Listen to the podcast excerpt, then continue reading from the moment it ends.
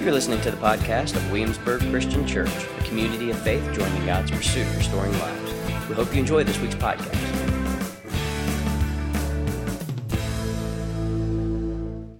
So, if you have your YouVersion apps, you'll want to get them. There's going to be a lot of reading this morning.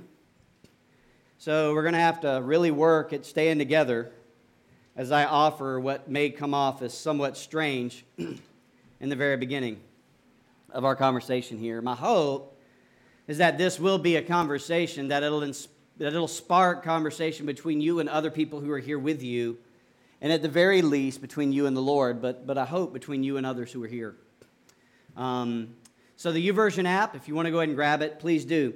Here's how we begin every people has a story, every tongue, tribe, and nation has an explanation as to how the world was made. There's this deep longing inside every person that wants to understand the nature and purpose of life. It is the question that has confounded philosophers for the ages. We want to know where does life come from? Where's it going?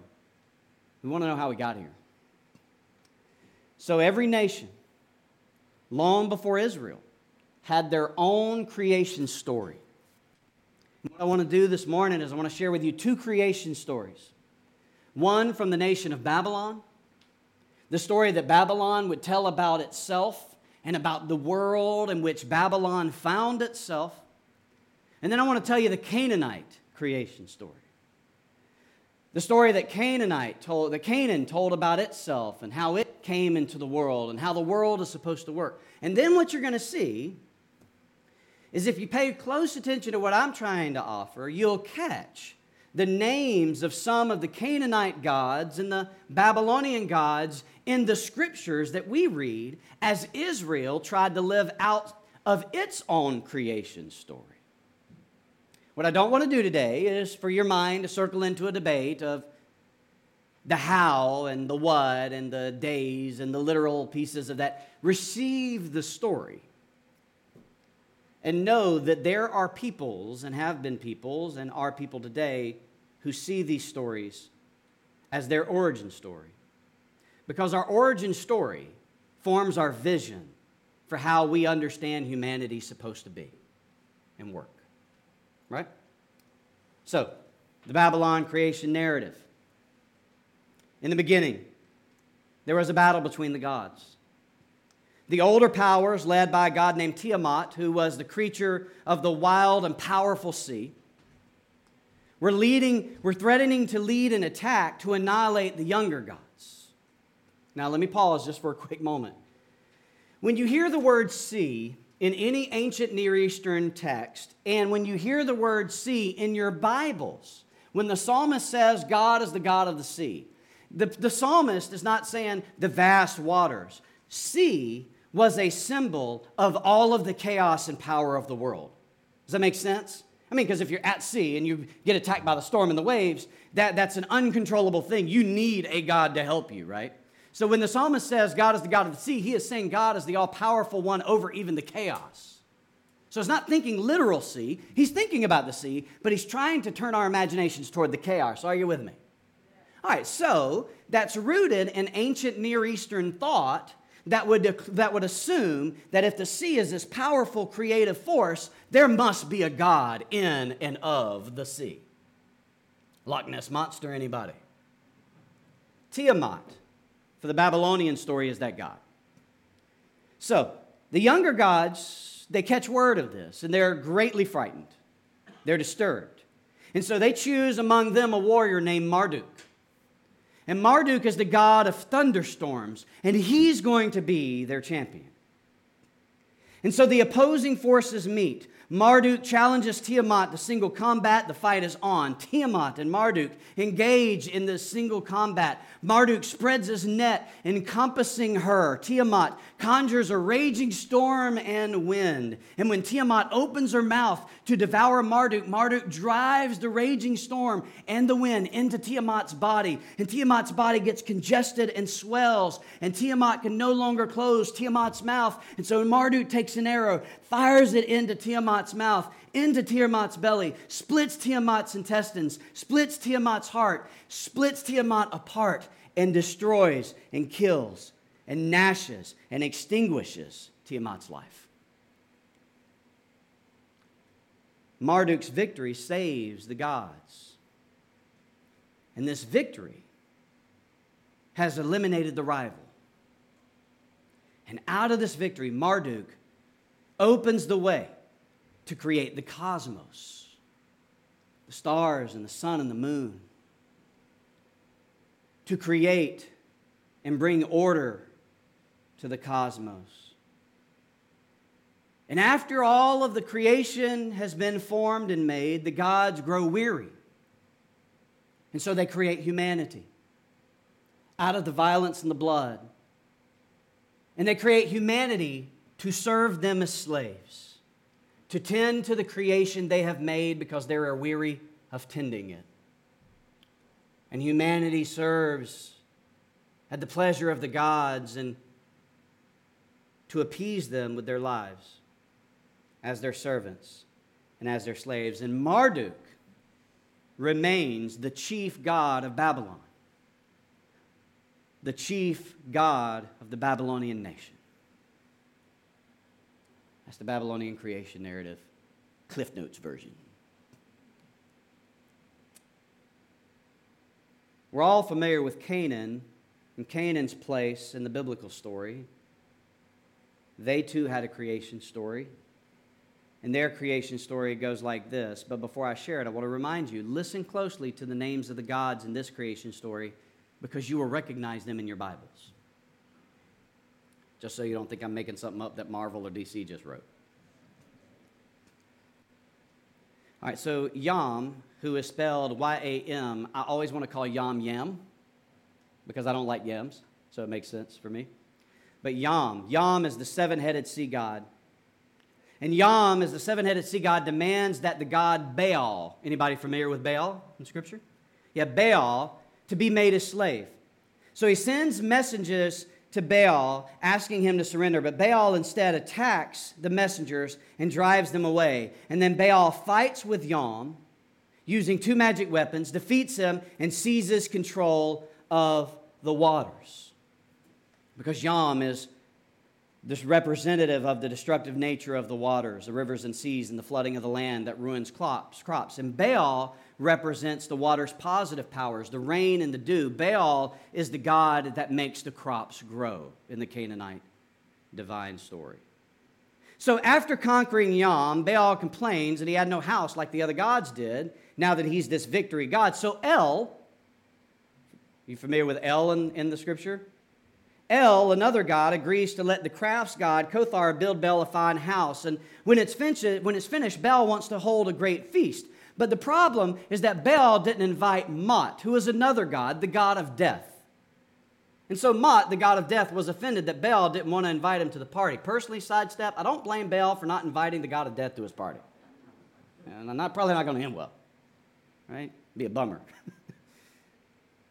so Mot insulted by this lack of invitation, invites Baal to the underworld for dinner. And although he's afraid, Baal realizes he cannot refuse the invitation. And the food that is served at Mot's table is mud, which is the food of death. And when Baal unwittingly eats it, Baal becomes trapped in the underworld. And while Baal is trapped in the underworld, the creation as it stands is undergoing famine. Famine strikes all of creation, and El wants to create hope and flourishing, get creation back in order. El places her son on the throne.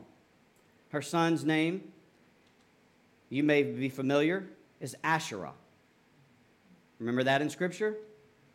Asherah. Asherah is actually the lady, not male, the lady of the sea. Convinces El to give Baal's throne to Asherah's daughter, Ashtar. Ashtar is the god of irrigation, not irritation, irrigation. Sits on the throne, but realizes that his stature on the throne isn't as powerful as Baal, and so Ashtar gives up the throne. And once again, the world is in chaos.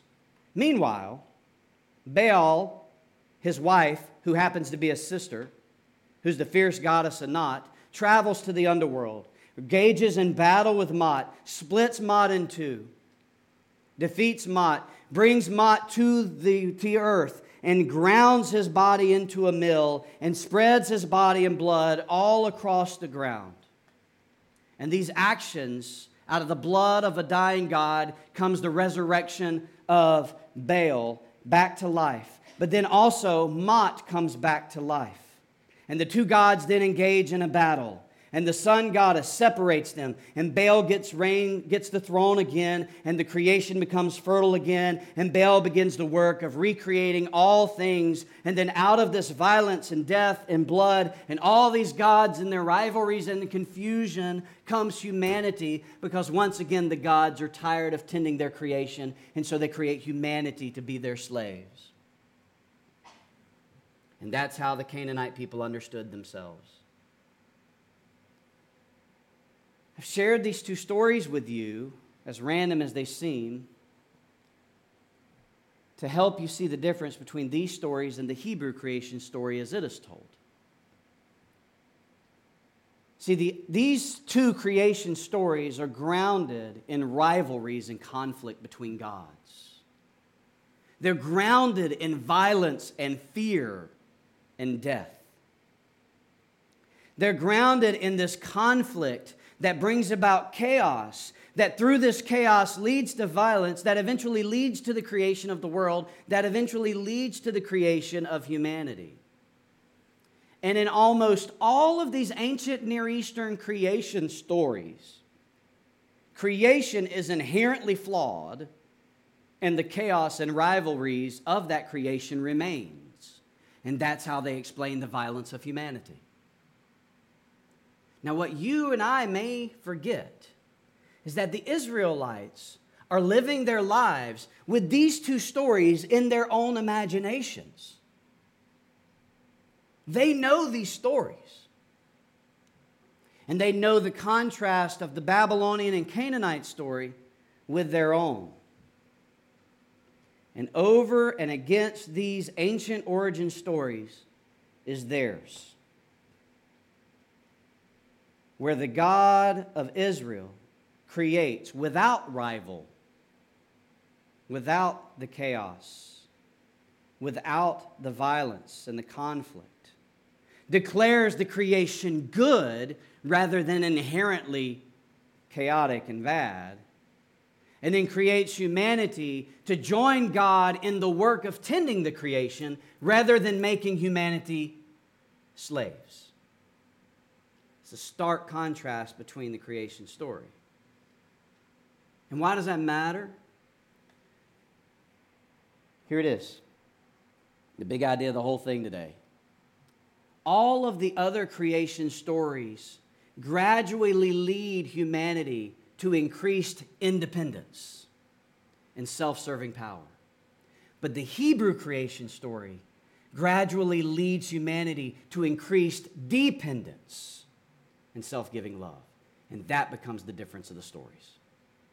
So, Here's the problem. We're going to read Genesis. And the problem with reading Genesis is that we're all too familiar with the story. It's been the subject of debates, goodness gracious, over what is and what isn't, seven literal days, Darwin, Big Bangs, intelligent design. And we've lost the poetry and the beauty of the creation story that is the Genesis story that is told. And so, what I'm going to ask you to do is try to step away from your over familiarity with this story and catch a theme in this story that is significant to our conversation. The theme of the creation story in Genesis is that in every day that passes, God is gradually leading all of creation to increased dependence. Everybody say dependence. Increased dependence upon God and upon its own self.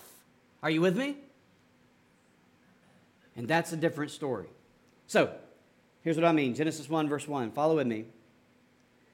When God began to create the heavens and the earth, the earth was without shape or form. It was dark over the deep sea. There's the chaos in the beginning. And God's Spirit sweeps over those waters, and God speaks, Let there be light, and light appears. God sees how good the light was. God separates the light from the darkness. God names the light day and the darkness night. There was evening and there was morning, and that becomes the first day. So, there, there in the beginning, beloved, in the beginning, the world is without form, it's empty, it's unfilled, it's unformed. There's chaos and disorder, and God enters into that chaos rather than creates it. And out of that chaos brings order. Out of that lifelessness and desolation brings life. And on the first day, light is formed. And light's necessary because it reveals the things being set in order of creation. Without light, we can't see. Without seeing, we can't know. Without the light, we don't know what's happening in all of the world. Without light of day, life of all kinds, from plants and trees and living things, can't be nurtured and nourished. We need the light. And so, verse 6 God said, Let there be a dome in the middle of the waters to separate the waters from each other. God made the dome and separated the waters under the dome from the waters above the dome. And it happened in that way. God named the dome sky. There was evening and there was morning the second day. See what's happening? On the second day, what's formed? The sky. Moving God's creation now to increase dependence. Without the sky, there is no height. Without the expanse, the light can't illuminate. Without the light, there is no sky. Without the sky, there is no place for the sun, no place for the moon, no place for the stars. Without the sky, there's no sunshine or rain to nurture the earth. What is created on the second day is dependent on what was created the day before, and what will be created the next day is dependent upon everything that has been created. Verse 9. God said, Let the waters under the sky come together into one place so that the dry land can appear, and that's what happened. God named the dry land earth, and he named the gathered water seas. God saw how good it was. God calls the seas good. God said, Let the earth grow plant life, planting plants yielding seeds and fruit trees bearing fruit with seeds inside it, each according to its own throughout the earth. And that's what happened. The earth produced plant life, plants yielding seeds, each according to its own kind, trees bearing fruits with seeds inside it, each according to its own kind. God saw how good it was. There was evening and there was morning the third day. So, what happens on the third day, beloved, is the third day the dry land is formed, along with the seas and the plants and the trees, moving God's creation to increased dependence. Without dry land, where can creation live? Without seas, how can creation grow? Without plants and trees, how can creation breathe? What is created on the third day is dependent upon what was created the days before, and what will be created in the next day will be dependent upon everything else. And so it unfolds. Verse 14 God said, Let there be lights in the dome of the sky to separate the day from the night. They will mark events sacred seasons, days, and years. They will be lights in the dome of the sky to shine on the earth. And that's what happened. God made the stars into great lights the larger light to rule over the day, and the smaller light to rule over the night. God put them in the dome of the sky to shine on the earth, to rule over the day and over the night, and to separate the light from the darkness. God saw how good it was. There was evening and there was morning the fourth day. So, beloved, what happens on the fourth day? The sun, the moon, and the stars are formed, moving God's creation to increase dependence. Without the sun, moon, and stars, how would we know the difference between day and night? How would we keep time? How would we know the seasons and the beauty each season brings? What is created this day is dependent upon all that was created before, and what will be created the next day will depend upon all that has been created. Do you see the theme? So God said in verse 20, Let the water swarm with living things, and let birds fly above the earth, up in the dome of the sky. God created the great sea animals and all the tiny living things that swarm in the waters each according to its own kind, and all the winged birds, each according to its own kind. God saw how good it was. Then God blessed them Be fertile and multiply, and fill the waters and the seas, and let the birds multiply on the earth. There was evening and there was morning the fifth day. So now what? On the fifth day, beloved, the air, the creatures of the air and the sea were formed, moving God's creation to greater increased dependence. Without these creatures, how would the ecosystem survive and thrive? Birds and fish are the links between ecosystems moving nutrients from one habitat to another. Without these creatures, how would humanity survive and thrive? What is created this day is dependent upon what was created before. And everything that is created the next day will depend upon all that has been created. Do you see the theme? God said, verse 24, let the earth produce every kind of living thing, livestock, crawling things, and wildlife. And that's what happened. God made every kind of wildlife, every kind of livestock, every kind of creature that crawls on the ground. God saw how good it was. Animals that live on land are formed, moving God's creation to increase dependence, where each part of creation depends upon another, bringing together the perfect habitat, the perfect dwelling place for God's crown jewel of creation, humanity. Verse 26. Then God said, Let us make humanity in our image. It's the only thing God created in God's own image in the entire creation story.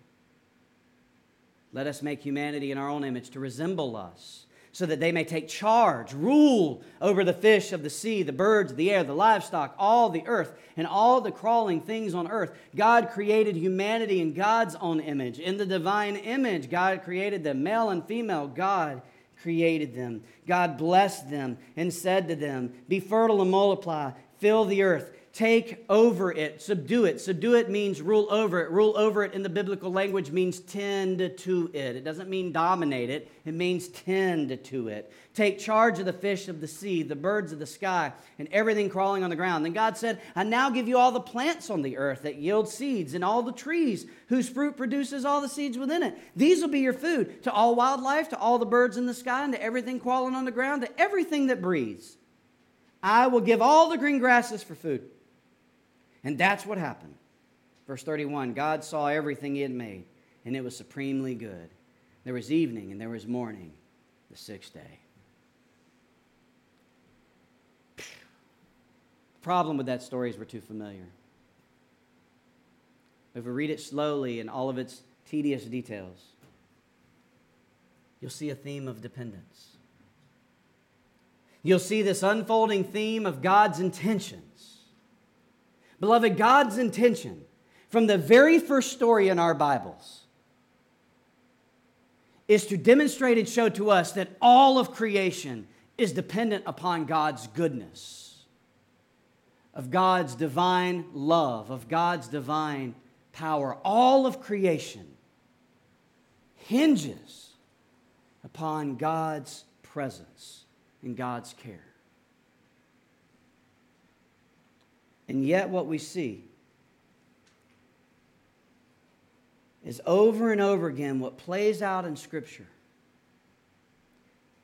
Instead of moving humanity toward increased dependence, which is what God is doing, humanity grasps for independence. I want you to think about it for a minute. Think about our bodies. When we are formed and we are, we are made and we come into this world, we're pretty dependent, right? I'm sure none of us, you know, on the first day of our birth came out and was like, yo, anybody got a cup of coffee? Like we are totally dependent. And then as we grow, what happens? We grow into what we think is independence. And then as our bodies get old and age, what happens to our bodies? It leads us back to where we began, doesn't it? To what? Dependence. the life cycle of the creation story and the life cycle of the gospel story is to form a people who understand that God is moving us in every conceivable way toward greater dependence upon God and consequently greater dependence upon one another. But what we see happening in the biblical narrative is that when Israel begins to live life according to the older origin stories or to the different origin stories, Remember how in Israel there'll come a famine, and remember what gods they'll start appealing to? They'll appeal to who? Baal, the god of agriculture. Instead of waiting on the Lord, the people of Israel often trade in their origin story of greater dependence for the origin story of independence. And in creating a life of independence, that's where it always goes wrong for Israel. But when Israel embraces its story of greater dependence upon the God of Abraham, Isaac, and Jacob, and therefore a story of dependence upon one another through acts of goodness and compassion and hospitality and generosity and love and justice among themselves, that is when the Bible tells us they actually experience peace. It is when the people of Israel move away from their origin story of increasing dependence into the origin stories of increasing independence that it becomes a problem for them. And the same is true for us. We live in a society that has declared its independence. And we somehow think that everything is about me. It's about my freedoms, my rights, my liberty my entitlements, my autonomy. And then if I get married, it becomes about my spouse, my family, my plans, my priorities, my good. And then if I have children, it becomes about my nuclear family. What's good for me and my family, my retirement account, my plans, my dreams, my vacation, my goals. It reminds me of that scene from Finding Nemo. Remember that scene? Those who've seen that provocative and riveting film. Where the, was it doves or seagulls? What are the birds? Mine, mine, mine, mine, mine, mine, mine, mine, mine, mine. And they war against each other. And that is where our wars come from. Our warring with one another, our verbal and physical and emotional violence comes from our declarations of independence. Because when we read the creation story that is given to us in our Bibles that we claim to believe, the entire narrative is leading all of creation, especially humanity, into increased dependence, what we call divine dependence of self giving love rather than divine independence of self serving power. But yet, we somehow believe that there is this notion of autonomy and independence, that we genuinely are free of any kind of divine dependence or any kind of interdependence, our mutuality with the other. And the tragic irony of that belief, beloved, is what we call freedom actually becomes our captivity. Because now, if you, if Ariel threatens my independence, if I want to do me and he needs to do him, and if I want to speak my truth and his truth contradicts with my truth, or if I need to feel this way and feel safe this way, but he doesn't want to feel safe that way because he feels safe the other way, then he becomes my antagonism. He becomes my enemy. He becomes my rival. And we then divide because I want to do for me, and He wants to do for Him. And we somehow think that that's okay, that somehow life is going to be sustained by that kind of origin story. But, beloved, what I wanted to take time to do today is remind the people of God at Williamsburg Christian Church that our origin story is one of divine dependence that leads to a kind of dependence upon one another. Think about it practically for a minute. Do we really live independently? I mean, really.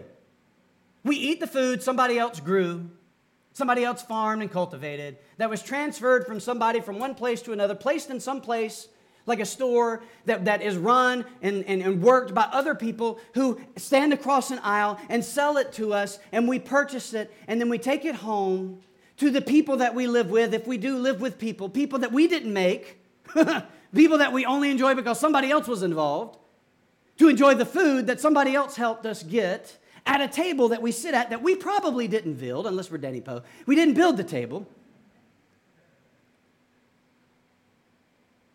And all the while, we drove on paved roads that we did not pave, in vehicles that we did not create or design. We are intricately dependent upon one another. So then, why? Do we somehow believe that we are so free that we can declare our independence. When the biblical narrative, by virtue of our baptism, reminds us of our declaration of dependence. That without God coming to do for us what we were incapable of doing for ourselves, we would be locked in our false narratives of freedom and liberty. You want to know where the hierarchies and all the isms come from? Where the mask debate and the COVID debate and all the things that plague this world and bullets and bombs and lack of assistance and floods, where it all comes from? It comes from an origin story that is rooted in some kind of narrative that tells us we're all just moving along the line of independence. But what the biblical story does is it tells us that your well being is actually tied to mine, and my well being is connected to yours. And when we come to faith in Christ because of our baptismal identity, our collective well being is tied to the God of creation the God of heaven and earth, who created the ground that produces the food that we eat, who created the people in his own image that we love and call friends, and sometimes even call enemies. I mean, think about it just practically, beloved. How did you come to know Jesus? Somebody told you. Somebody showed you. So we find this problem at work. We are a people who are created, designed, and wired literally in our brains for dependence and self giving love. Living in a society that is trying to tell us that we are better off pursuing some notion of independence and anyone who threatens it becomes our rival. And that is when the chaos ensues. And that is when the violence comes. And that is when we kill the image of God in others. You and I are invited into a liberty that is far freer than any other liberty the world can offer but it seems counterintuitive. It seems counterproductive because it requires that I embrace you as me and me as you. And it requires that then you and I recognize we're actually not enough together and we need God. Because if we don't, we'll be like my grandmother used to say a square peg in a round hole. When we try to live our lives that are wired for divine dependence and self giving love, in line with the story of independence, we are like square pegs in round holes, trying to force and jam what doesn't belong. And all we end up doing is hurting ourselves. So, the idea of my priorities and my well being, my family, my friendships, my freedom, in light of the gospel of the kingdom of God, is connected to yours. If you are not free, I am not free. If you are not well, I am not well. If you are poor, I am poor. If you are rich, I am rich. Because that is what God has done for us. God, for our sake, became poor so that we might become rich, the scripture says. God did for us what we were incapable of doing for ourselves so that we would learn to love as He has loved. And so, God, who wasn't human, became human to save the humanity that God loves and then tells us to do the same. If God is willing to stoop down into our space and into our suffering and into our joys and into our laughter and into our tears, and into our sorrows, then God is calling his people to do the same. Because our God is a triune God who, within God's own self, is community, and he's called us to the same. We are dependent upon God, and we are dependent upon one another. And we know it deep down in our bones. We know it functionally, practically, philosophically. We even want it somehow deep down in our bones. We don't want to be alone deep down in our bones. Well, then, if that's the case, beloved, then let's live in accordance to our actual origin story. And let's learn how to let go of the false ones. And every week we do.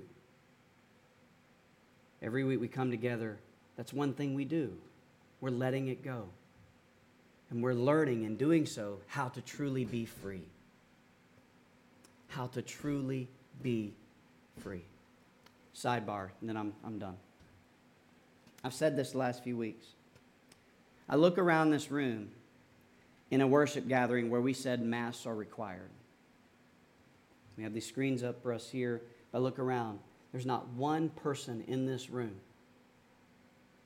who has dug a heel in and said, I'm not going to do it. Some of us in this room, we don't like them. We would rather not have them. Some of us even wonder if they even work. We all have opinions about them. But yet, when we're together as a body of Christ, this is one thing we haven't had to contend with. You know why? Because you are recognizing and growing like I'm trying to grow. We are growing in an understanding of mutuality and dependence. And we say it every week love one another for God's sake. Guard one another's backs. Protect one another's confession, ethics, personal values that have come from the kingdom of God. Believe one another's motives.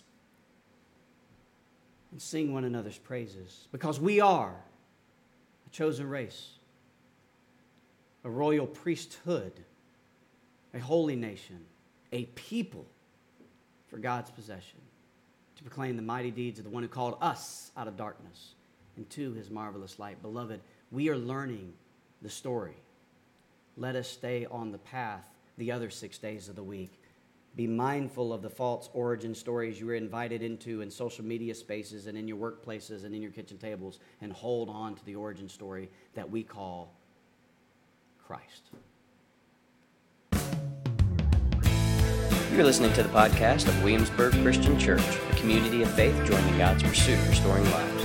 We hope you enjoy this week's podcast.